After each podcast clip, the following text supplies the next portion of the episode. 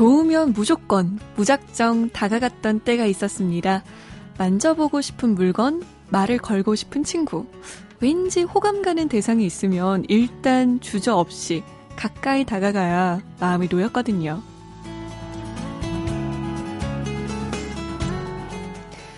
그런데 언제부턴가 다가가지 않고 기다릴 때가 많아졌습니다. 섣불리 다가갔다가 실망하지 않을까? 상처받지 않을까? 마음속으로 계속 저울질 하다가 멀찌감치 그냥 지켜보는 경우도 많아졌는데요. 여러분은 다가가기, 기다리기, 지켜보기 중에서 어느 쪽이 더 편하고 익숙하세요? 적어도 주말만큼은 성큼성큼 마음이 이끄는 대로 다가가 보는 거 어떨까요? 저 벌써 이렇게 여러분 곁에 바짝 다가와 있습니다. 안녕하세요. 매거진톡 강다송입니다.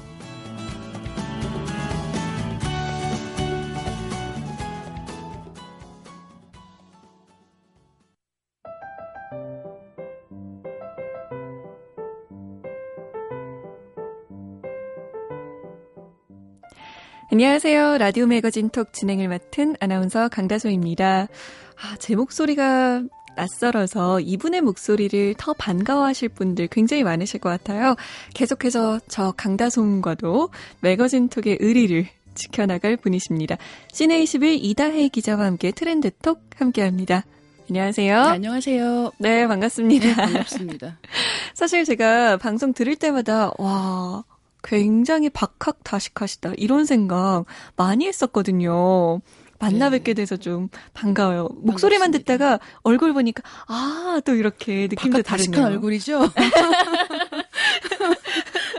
어, 이 목소리만 들으시는 분들은 대체 어떻게 생겼을지 굉장히 궁금하실 테지만 박학 다식한 얼굴입니다. 음, 네. 자 앞으로 트렌드톡에서 뭐 남자는 아니어도 좋은 네. 시간 네 많이 많이 만들어갔으면 좋겠고요. 오늘 첫 소식 한번 들어볼까요? 어, 출근 전쟁 한국의 모습을 오늘은 얘기해 볼까 하는데요. 아, 할말 많죠. 네, 그리고 네. 지금 이 방송 들으시는 분들도 네. 많은 분들께서는 그래 그래 지금 내가 그 상황이야. 그렇죠. 한탄하시는 분들. 네. 네. 뭐 아침에 직장인의 여유가 없다라는 것은 이제는 뭐 새로울 것도 없는 것 같은데요. 한국 직장인의 평균 출근 시간이 58분이라고 합니다. 근데 이게 이제 OECD 국가 가운데 최고라고 하고 음. OECD 국가 평균이 28분 정도래요. 그러니까 거의 두 배를 넘는 정도가 되는 건데요. 출근 소요 시간이 가장 짧은 곳이 노르웨이가 14분, 그리고 이웃나라 일본이 40분입니다. 그러니까 이 출근 시간이 왜 이렇게 많이 걸리나를 가만히 보고 있으면 네. 한국의 1년 평균 근로 시간이 2163시간이거든요. 그러니까 이게 일본보다 400시간도 넘게 더 많은 상황이기 때문에 400시간이요? 그렇죠. 그래서 그만큼 일을 많이 하기 때문에 출근 시간도 더 많이 필요하고 어, 이 전체가 뭔가 한국의 회사 문화와 직장인들의 애환을 담고 있는 것 같습니다. 아, 진짜 마음이 아프네요. 서울의 네. 야경이 멋진 이유가 그렇죠. 야근 때문이라는 얘기도 있는데. 네. 그래서 가족들 얼굴은 못 봐도 회사 사람들 얼굴은 정말 지겹도록 보고 사는 게 한국 직장인이잖아요. 그러니까요. 그러다 보니까 출근 시간이 정말 점점 더 어려워지고 있는 것도 사실인데 어, 신도림역에 아침 7시에 가보시면 뭐 음. 뭐 정말 전쟁이거든요. 일단은 발 디딜 틈이 없고. 아, 이다혜 기자가 거기서 출근하시나요? 저는 거기서 한동안 다녔었고요. 네. 지금은 저는 2호선 삽정역에서 환승을 하는데 음. 환승하는 그러니까 2호선을 중심으로 해서 모든 환승역마다 네. 정말 아비규환이 따로 없습니다. 제가 한때 예. 잠실 살았는데 아, 그렇죠. 어마어마했거든요. 그러니까 항상 그 2호선 따라서 이렇게 항상 숨을 못 쉬는 구간들이 몇 군데가 있어요. 근데 출근길이 이렇게 고생인데 네. 아침을 좀 든든히 먹고 나와야 되잖아요. 그렇죠. 그게 가장 보면은 네 아침 드시고 나오시는 분들이 없어요. 그렇죠. 안 그래도 출근길이 진 빠지는데. 그래서 아침 잘 먹으면 능률도 오른다라고 해서 자녀분들 아침은 정말 열심히 또 챙겨주세요. 그런데 그렇죠. 정작 아버지 어머니 출근하실 때는 음. 버선발로 뛰어나가는 수준으로. 왜냐하면 이 집안일 한번 둘러보고 출근까지 하게 되는 데까지는 시간이 한참 걸리고 네. 내가 아침 먹는 데는 쓸 시간이 없는 거예요. 근데 그러다 보니까 아침 식사를 거르는 직장인도 정말 정말 많아지고 있습니다. 음, 이게 참 안타까운 게 그래요. 아침을 걸렀어요. 그럼 점심이라도 그렇죠. 맛있게 먹어야 하거든요. 근데 이제 아침을 굶었잖아요. 네. 그리고 너무 기운이 빠지니까 점심 때 또 벌어지는 풍경은 정반대입니다. 모두가 앉아서 10분 만에 모든 끼니를 다 해치워요. 마신다고 하는 말이 있잖아요. 한국에서는 밥을 그쵸. 마셨다, 흡입했다는 예, 예, 예. 그런 장난스러운 표현이 네. 장난이 아닐 수밖에 없는 게 많은 분들이 일단 직장에서 점심시간에 나가시면 내가 먹고 싶은 시간에 먹는 것도 좀 힘들어요. 왜냐하면 같은 팀 사람들이 지금 맞아요. 먹자라고 얘기를 네. 하면 같이 나가야 됩니다. 근데 나가서 막 사람들 붐비는 데서 밥을 막 먹어요. 근데 이제 코로 들어가는지 입으로 들어가는지도 모르게 그렇죠. 급하게 먹고.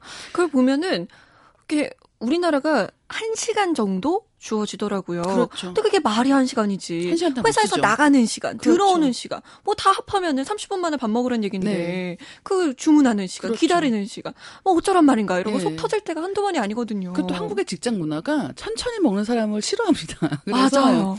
밥을 또 천천히 먹고 있잖아요. 그러면 왜 한동안 그런 게 있었어요. 밥을 빨리 먹는 게 소화도 안 되고 살도 찐다. 음. 그래서 이런 건강을 위해서도 천천히 드시라라는 게 있었는데 그래서 천천히 먹을라 치면 밥상 앞에서 제사를 지낸다. 그렇죠. 우린 다 먹었는데 깨작깨작 그렇죠, 먹는다. 그렇죠. 그래서 먼저 나가야겠다는 거예요.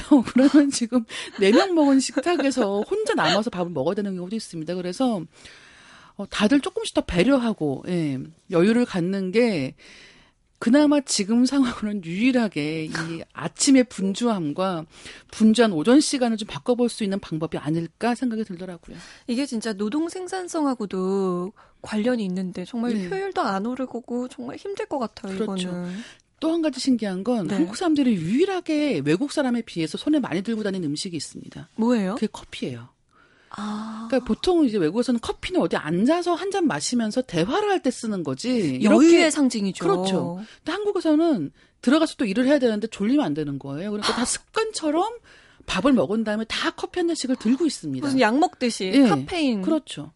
그래서 오히려 이제 외국 사람들이 와서 제일 놀라는 것 중에 하나가 왜 이렇게 다 커피를 손에 들고 다니는 사람들이 많은가라는 음. 것도 있거든요. 참 마음이 아프네요. 어떻게든 좀 개선이 됐으면 네. 좋겠습니다. 자, 다음 기사로 넘어가 볼게요. 애플리케이션이 산업을 몰락시키고 있다고요? 뭐 최근 많이들 이제 입에 오르내리는 네네. 우버라는 서비스가 있습니다. 이게 음. 스마트폰으로 차량을 이제 호출하는 서비스인데요. 네. 어, 이 우버를 이용하면 이를테면 집에서 저녁 시간에 이제 그냥 계시는 분들은 내 집 차 지금 쓸 거 없으니까 네. 이걸로 돈 좀 벌어볼 수 없을까라는 데서 시작을 했던 건 거예요. 아. 그리고 어 그거 반대로 생각하면 밤 11시부터 12시, 1시 그 사이에 네. 집에 가려고 택시 잡는데 택시 없는 경우가 굉장히 많죠. 힘들어요. 예, 택시 그래서 잡기. 그런 때는 그렇게 이 서비스를 통해서 이제 차를 호출을 하면 택시가 아닌 음. 이런 일반 차량을 갖고 나와서 결제를 하고 운행을 하고 이런 서비스가 되는 거예요. 그러면 택시 업계의 반발도 만만치 않을 것 같아요. 그것 때문에 문제가 시- 되기 시작했던 아. 거죠. 처음에는 이게 약간은 좀 신기한 신기술 서비스 같은 음. 느낌이었던 거예요. 그런데 이 서비스가 특히 어, 유럽을 중심으로 해서 확산되니까 이제 런던의 명물로 알려진 이제 블랙캡 그 택시들이 네. 어, 일단 영업을 멈추고 생계를 위협받다, 위협받고 있다라고 하면서 시위를 벌이기 시작을 했습니다. 근데 음. 이게 영국뿐만 아니라 이탈리아의 밀라노, 독일의 베를린, 스페인의 마드리드, 그리고 미국 워싱턴에서도 관련 시위가 있었어요. 이제 그러면서 또 재밌는 게 이렇게 시위를 하니까 네. 모르고 있던 사람들도 우버가 뭐야 이렇게 된 그쵸. 거예요. 그래서 또 역으로 홍보 효과를 또 낳기도 했던 이제 그런 일인데 아이고, 네. 이제 이런 일이 벌어지면서 굉장히 가입자 수가 폭증을 하고 있고 음. 상승 일로에 있는 산업이 된 거죠. 그런데 그렇군요. 어 이런 스마트폰 차량 뭐 공유 호출 서비스를 비롯해서 최근에는 새로운 어플리케이션 스마트폰으로 쓸 수 있는 그런 앱을 통해서 새로운 산업들이 많이 생기고 있고 음. 이제 그런 산업 분야를 통해서 기존의 산업 분야에 있는 분들이 위협을 많이 느끼시는 것 같아요. 음, 그래서 그런지 이 스마트폰 차량 호- 공유 호출 서비스를 네. 두고 굉장히 다양한 의견이 있어요. 네. 그래서 일단은 당연히 택시업계에 반발이 있을 수밖에 없고 네. 그리고 이런 택시 운전 면허가 없는 사람들에게 이렇게 운전을 해- 하게 해도 되는 것인가라는 안전 문제도 대두되고 있는 거죠. 그러네요. 그 관련 법규가 없기 때문에 여기서 가장 큰 문제 가 되는 것 중 하나가 세금을 어떻게 거둘 것이냐는 거예요. 아, 예. 그래서 지금 이런 신규 사업 분야들에서 많이 논의되고 있는 게 기존과 다른 방식의 그런 서비스와 그 돈이 창출되기 때문인 건데요. 예를 들면 에어비앤비라는 서비스도 있습니다. 이게 집을 빌려주고 음. 그, 그 자기의 집 네. 방이 하나가 비었다. 만약에 방이 세 개 있는 집인데 그곳에서 같이 살던 동생이 분가해서 나간 거예요. 방이 하나 비잖아요. 네. 그러면 그 방을 놀리고 있기는 아까우니까 어. 그 방을 빌려준다든가. 하숙 주는 느낌으로. 그렇죠. 예. 네. 여행객들에게 그 방을 렌트하는 겁니다. 근데 그렇게 방을 빌리는 경우도 있고 집을 빌리는 경우도 있어요. 네. 이제 그렇게 해서 뭐 에어비앤비라는 일종의 어. 그 호스피텔러티인 거죠. 네네. 네. 호텔이 하던 일을 대신 하는 건데 음. 그 역시도 지금까지는 세금을 내지 않고 그런 집을 임대하고 방을 임대하는 서비스를 할 수가 있었던 거예요. 그래서 음. 이 산업이 워낙 커지고 있으니까 왜냐하면 이 에어비앤비 같은 경우도 네. 어, 여행을 가서 현지인의 집에 머무는 것처럼 그러니까 독일을 갔는데 저도 이 서비스를 이용해 본 적이 아, 있거든요. 아, 저도 알아봤었거든요. 네. 그래서 독일 갔는데 독일에서 그냥 호텔에 있는 거는 뭐 비싸기도 하지만 네. 너무 좀 삭막한 느낌이 드니까 어, 친구네 집에 독일에 있는 친구네 집에 있는 것처럼 독일의 그런 주택가에 있는 음. 집을 빌리면 무엇보다도 밥을 해 먹을 수가 있고 대개는 세탁기가 있죠. 그러니까 음. 그런 것까지 같이 쓸 수 있다라고 해서 이용을 많이 하고 있는데 네. 이용자 수가 늘어나는 거에 비해서 지금 말씀드린 그런 세금 문제는 해결 안 되고 있고 음. 또한 가지는 거기서 무슨 문제가 벌어졌을 경우에 어떻게 해결할 것인가라는 아. 것도 있는 거예요. 그리고 또 한 가지는 이 산업의 특징이 있습니다. 이런 어플리케이션을 통해서 뭐 벌어지는 많은 사업들의 특징 중에 하나가 네. 약간 봉이 김선달 같은 데가 있어요. 어? 보통은 예전까지는 네. 제가 물건을 만들어서 팔잖아요. 네. 그럼 저는 그 판 것에 대해서 100% 돈을 받는 거죠. 그렇죠. 그 거기에 대해서 세금을 내잖아요. 네. 근데 이런 식의 어플리케이션 산업은 그 중간에서 중개하는 서비스라는 겁니다. 그러니까 저는 만들어 이 물건을 만든 입장에서도 100% 돈을 받을 수가 없고 물건을 구매하는 쪽에서도 서비스 이용료를 내야 되는 거예요. 아. 양쪽 다 해서 수수료를 받는 구성이 되어 있습니다. 그러니까 사실은 물건을 직접 만들고 네. 돈을 내고 이런 사람들보다는 그 중간에서 일하는 이런 매개하는 음. 인터넷 서비스를 만드는 사람이 돈을 버는 구조기 때문에 아무래도 젊은 사람들 에게서 인기가 높을 수밖에 없고 이런 택시를 비롯해서 많은 산업 분야에서 음. 오랫동안 일을 쭉 해오신 분들은 오히려 그 전문성을 인정받지 못하고 음. 예, 이런 기술의 발전에서 도태되는 결과를 낳을 수도 있다는 거죠. 음, 그렇군요. 이게 근데 뭐 에어비앤비, 우버에만 그치는 것이 아니라 금융권까지도 네. 넘보고 있다고 들었어요. 그렇죠. 그래서 뭐 최근에 개봉한 영화 중에 그녀란 영화가 있습니다. 어, 정말 이게, 재밌게 봤어요. 예, 이 남자가 컴퓨터 OS 시스템하고 사랑에 빠지잖아요. 네. 근데 그 정말 이해가 가는 게 왜 독신 남성분들 중에 가끔씩 네. 내비게이션하고 말하는 분 계세요. 정말요? 대화를 합니다. 예. 그래서 무슨 뭐 왼쪽 뭐, 뭐 300m 앞에서 좌회전입니다. 그러면 그래 막 이러면서 심지어 일부러 다른 길로 가서 더 말을 하게 유도하는. 어머 어쩜 좋아. 얼마나 외로웠으면요. 그렇죠. 근데 이제 이런 어떤 능률과 더불어서 이런 OS 시스템이 갖는 가장 큰 장점은 상냥함이죠. 음. 사람을 상대할 때보다는 훨씬 더 안정적인 상냥함을 기반으로 하고 있기 때문에 앞으로 어. 뭐 로봇을 비롯해서 이런 OS가 접객하거나 아니면은 사람들을 상대하는 많은 분야에서 활동할 것이라는 예측도 있습니다. 어. 이 로봇이 정말 그러면 전문직 일자리 이런 것까지도 대체가 네. 가능할까요? 단순히 대화 나누는 것이 아니라 예, 그렇죠. 가능할 것이다라는 것이고 이를테면 뭐 애널리스트라든가 이런 굉장히 다 많은 양의 데이터를 상대해야 되는 업 종의 경우에는 특히나 앞으로 이런 로봇 산업이 진출할 가능성이 크다고 점쳐지고 있습니다. 말씀 잘 들었습니다. 지금까지 트렌드톡 씨네21 이다혜 기자와 함께했습니다. 고맙습니다. 네, 감사합니다.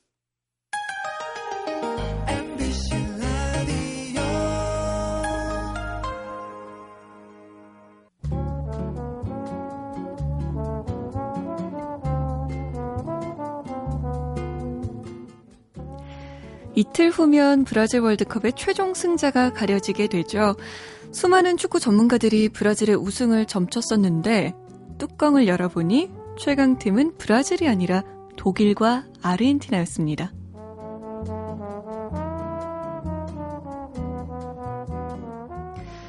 우리에게도 이번 브라질 월드컵은 그리 기억하고 싶지 않은 대회였는데요. 브라질은 아마 가장 치욕스러운 대회로 기억되지 않을까요? 1대 7이라는 스코어. 와, 월드컵 준결승 사상 최다 점수 차의 패배였고요. 브라질이 국가대항전에 나선 이후 94년 만의 일이라고 합니다. 또 국민들의 폭동도 이어지고 있죠. 여기저기 불을 지르고 차량을 전소시키고 약탈까지 감행해서 관광객들은 외출까지 자제하고 있는데요. 내일 3, 4위전에서 브라질이 승리하면 조금은 잠잠해질까요? 브라질 때문에 우승을 놓친 적이 많았던 독일은 물론 통쾌했겠지만 1대 7이라니요. 맥없이 무너진 브라질이 안쓰러운 마음에 독일의 자비가 조금은 필요했던 게 아닌가 싶기도 합니다. 노래 소개해 드릴게요. 더피입니다. Mercy.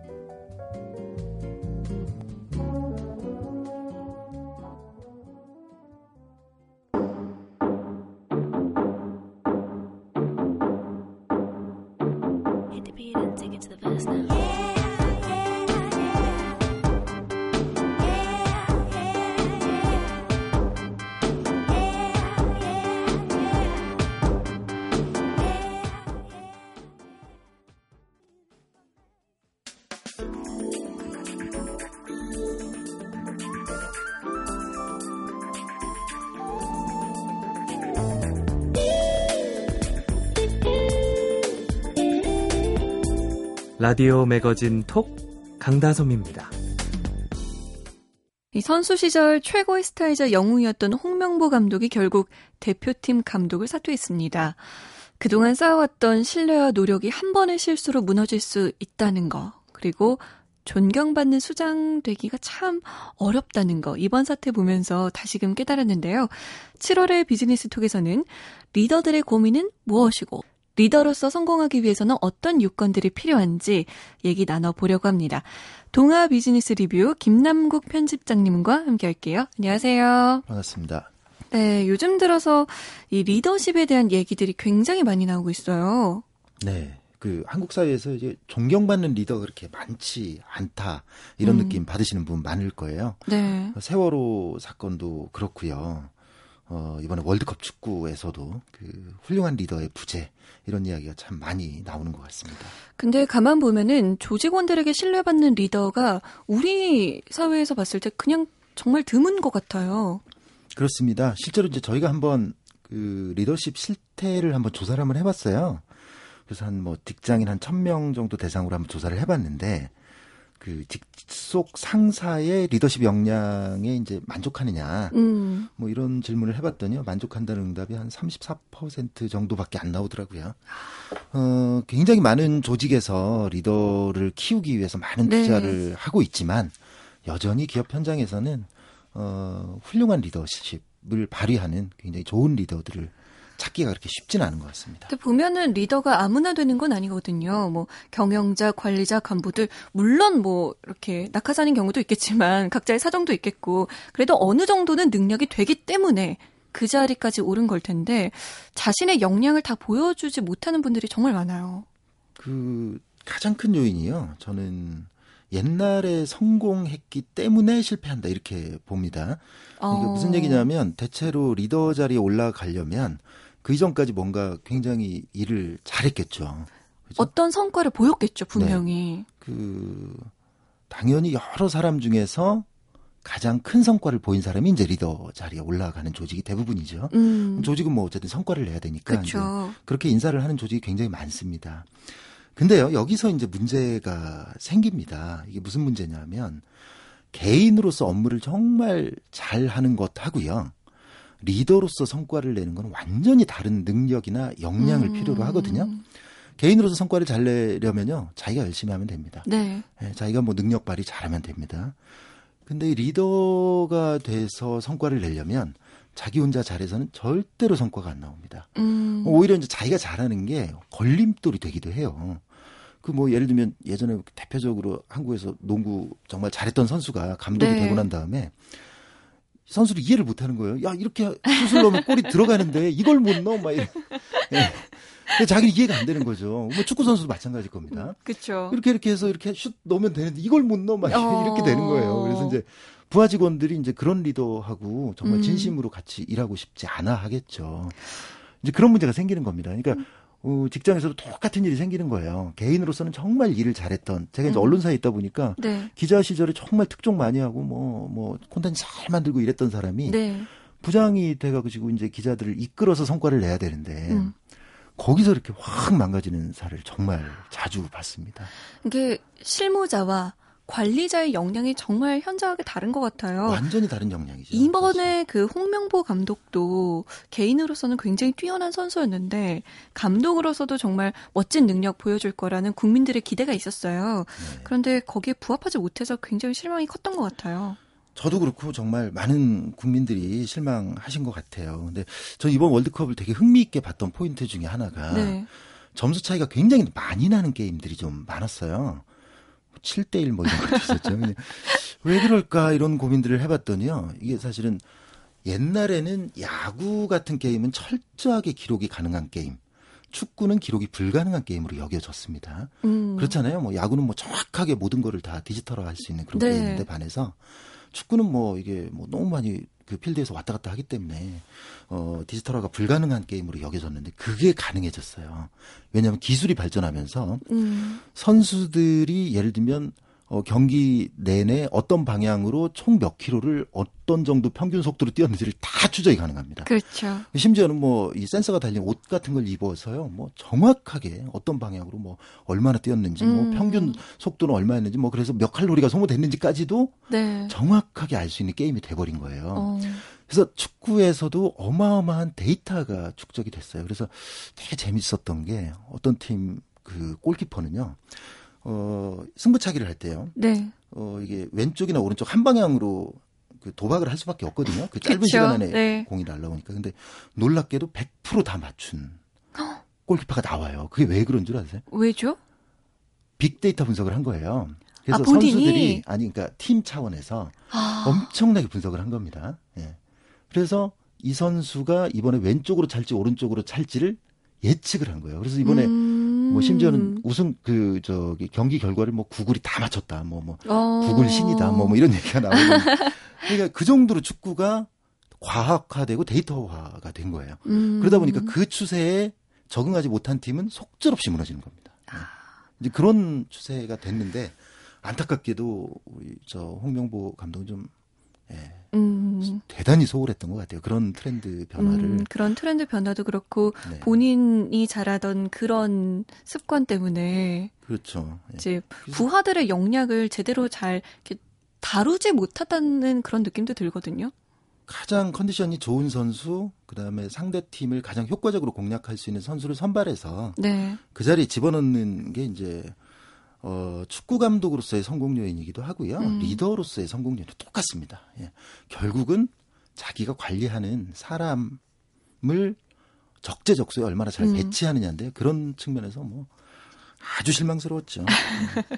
그래서 뭐 예를 들면 네. 이제 전통적인 역사를 보면 우리가 그런 교훈을 굉장히 많이 얻을 수 있어요. 네. 한 나라를 통일한 이제 한고조 유방하고 항우의 사례 네. 둘이 이제 경쟁자였는데 개인적인 역량이라든지 뭐 이런 걸로 보면 황후가 뭐 훨씬 뛰어났거든요. 뭐 귀족 출신에 뭐 네. 힘도 장사였고 뭐 그런데 유방은 뭐 거기에 비해서 뭐 평민 출신에 뭐 아무것도 별로 능력도 없어요. 그래서 이게 유방이 옛날에 그 실제로 했던 얘기들을 보면 그런 대화가 나와요. 그 음. 그 부하들한테 야 너는 저 군사 몇 명 정도 이렇게 잘 지휘 통제할 수 있냐? 그러니까 저는 한 100만 명 정도 할 수 있어요. 뭐 그런 나는 뭐 얼마 정도 할 수 있냐? 네. 어, 저 당신은 한 뭐 10만 뭐 이 정도.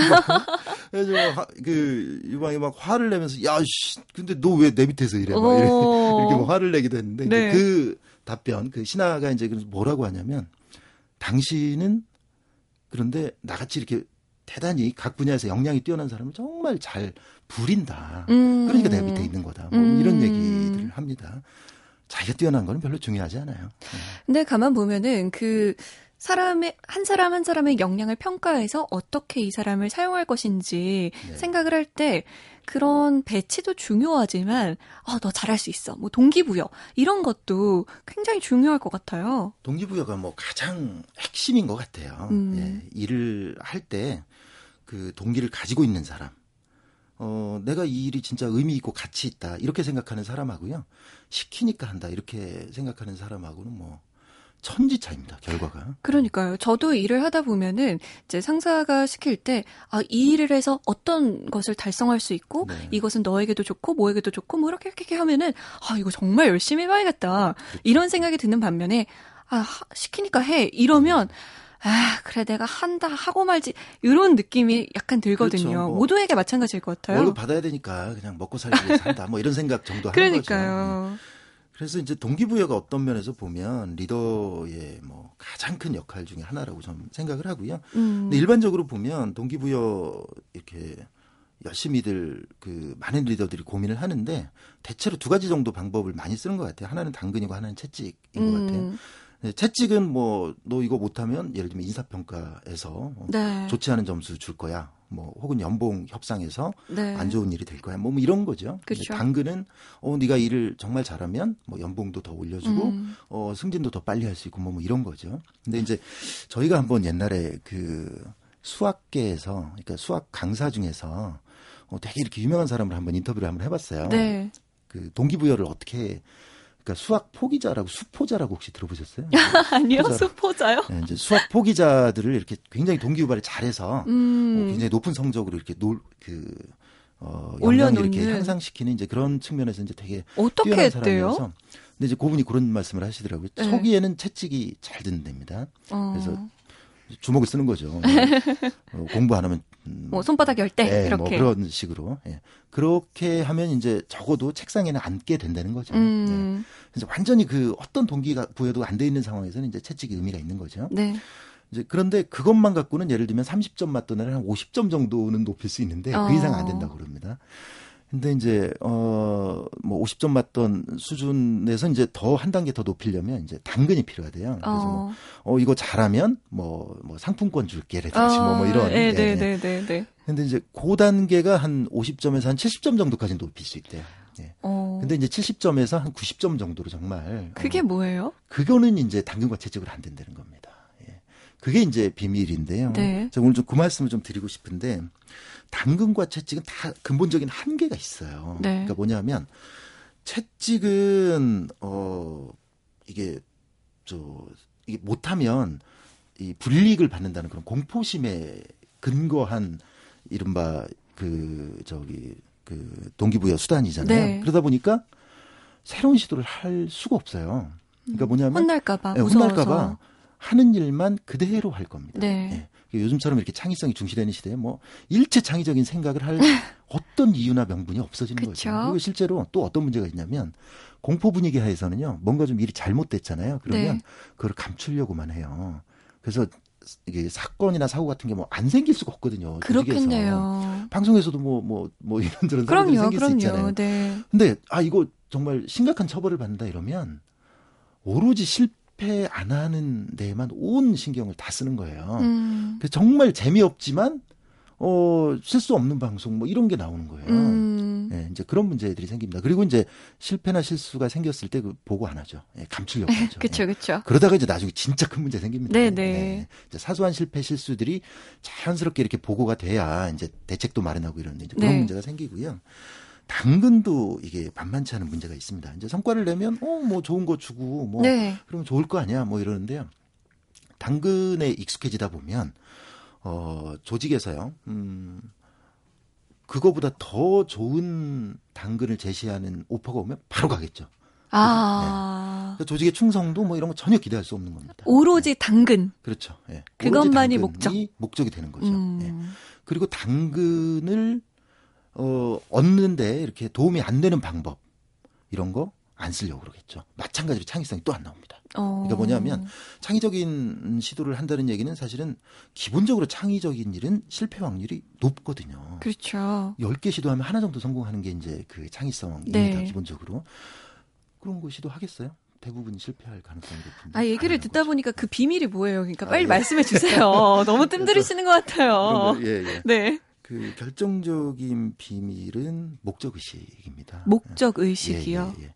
내가 이 일을 하는 것, 내가 뭐 아까 수학 공부다 하면 수학 공부를 하는 근본적인 이유에 대한 목적 의식을 가지면 확실히 달라진다고 합니다. 이해를 시키는 거군요. 그렇죠. 내가 이 일을 왜 하지? 이게 근본적으로 어떤 목적이 있지? 음. 그래서 이게 어 우리 사회에 어떤 기여를 할 수 있지? 혹은 내 인생에 어떤 기여를 할 수? 이런 음. 겁니다. 제가 이제 그 목적 의식 관련해서 뭐 아주 간단한 예를 한번 들어드리면 네. 세상에서 아마 가장 지루한 일 중에 하나가 톨게이트에서 이렇게 계산하는 일일 거예요. 그럼요. 정말 똑같은 일을 하루 종일 반복해야 돼요. 네. 너무너무 지루한 일일 수 있는데 근데 어떤 분이요 TV에 나오셨더라고요. 그 톨게이트 돈 바꿔주는 거에 달인이에요. 그래가지고 막 속도도 너무 빠르고 막 이 안대 쓰고도 막 이렇게 할 정도로 어. 탁월한. 어. 네. 저분은 왜 그럴까 이렇게 자세히 봤더니 강한 목적 의식이 있으셨던 거예요. 어. 자기가 이 계산을 더 빨리 하면 뒤에 길게 늘어서 있는 차들이 훨씬 더 빨리 통과할 수 있다는 거예요. 실제로 그렇잖아요. 그러네요. 얼마나 그게 사실은 다른 사람한테 가치 있는 일이에요. 사명감을 갖고 하시는 거네요. 그렇죠. 그러다 보니까 아 내가 더 빨리 해야 돼. 막 이러면서 이제 달인이 음... 되신 거죠. TV까지 나오신 거죠. 아, 그렇군요. 그리고요. 또 다른 사례를 제가 얼마 전에 들었어요. 네. 그 항공사 사장님 하셨던 분이 이제 그 동기부여 때문에 굉장히 고민 많이 하셨잖아요. 네. 그분이 그 들려줬던 얘기인데 정말 흥미롭더라고요. 이게 항공사 이제 정비하는 일도 어떤 면에서 보면 뭐 흥미가 참 갖기가 뭐 매일 똑같은 일을 해야 되잖아요. 음. 그죠? 아주 정해진 매뉴얼대로 하지 않으면 항공사가 큰일이 나니까. 네. 그래서 뭐 사실은 동기부여 이게 수준이 또 뭐 쉽지는 않습니다. 근데 어떤 분은 진짜로 자기가 어 정비한 비행기가 어 제 시간에 정비를 해서 제 시간에 뜨고 그 다음에 사고 없이 딱 착륙하고 이런 거에서 너무너무 큰 행복을 느낀대요. 그런 분들이 있는 조직 얼마나 성과가 음. 나겠습니까? 잘 될 수밖에 없겠죠. 그렇죠, 그렇죠. 어. 그래서요, 이제 훌륭하지 못한 리더들은 대체로 당근이나 채찍 같은 걸로 자기가 manipulate 할 수 있다, 이렇게 조작할 수 있다 이런 식으로 생각을 해요. 네네. 사람들을. 그게 이제 되게 사실 하수인 거죠. 예. 음, 그렇죠. 진짜로 훌륭한 리더, 제가 이제 만나본 많은 리더들은요, 목적 의식에 대해서 얘기를 합니다. 우리가 하는 일이 어떤 가치가 있는지에 대해서 얘기를 합니다. 그 외국계 수입 자동차 업체에서 되게 성과를 잘 내는 그 사장님이 한 분 계신데요. 네. 그분이 그런 말씀 하시더라고요.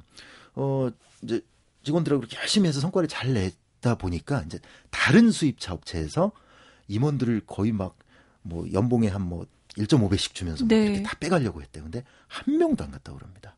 비결이 뭐예요? 그랬더니 아, 우리는 항상 가치에 대해서 얘기를 했거든요. 우리가 왜 이 일을 하는지, 음. 우리가 이 하는 일이 어떤 의미가 있는지 이런 거에 대해서 음. 계속 얘기를 했기 때문에요. 연봉 뭐 50%뭐 당근과 채찍만 썼으면 50%더 네. 주면 100% 갔겠죠. 그렇겠죠. 네. 그런 차이가 있는 거죠. 정말 훌륭한 리더인 거죠. 저는 리더가 될 일은 좀 많이 남았지만 네. 나중에 리더가 된다면 꼭 한번 기억해야겠네요. 네. 자, 7월의 비즈니스 톡에서는 목적 의식을 불어넣을 수 있는 리더의 역할에 대한 이야기 나눠봤습니다. 동아 비즈니스 리뷰 김남국 편집장과 함께했습니다. 고맙습니다. 고맙습니다.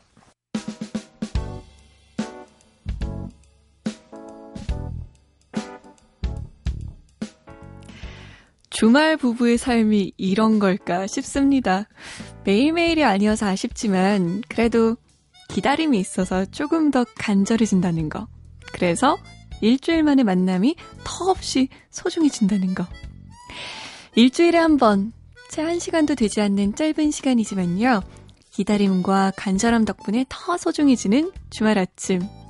여러분과 만들어가고 싶습니다. 다음 주에도 함께 해주실 거죠?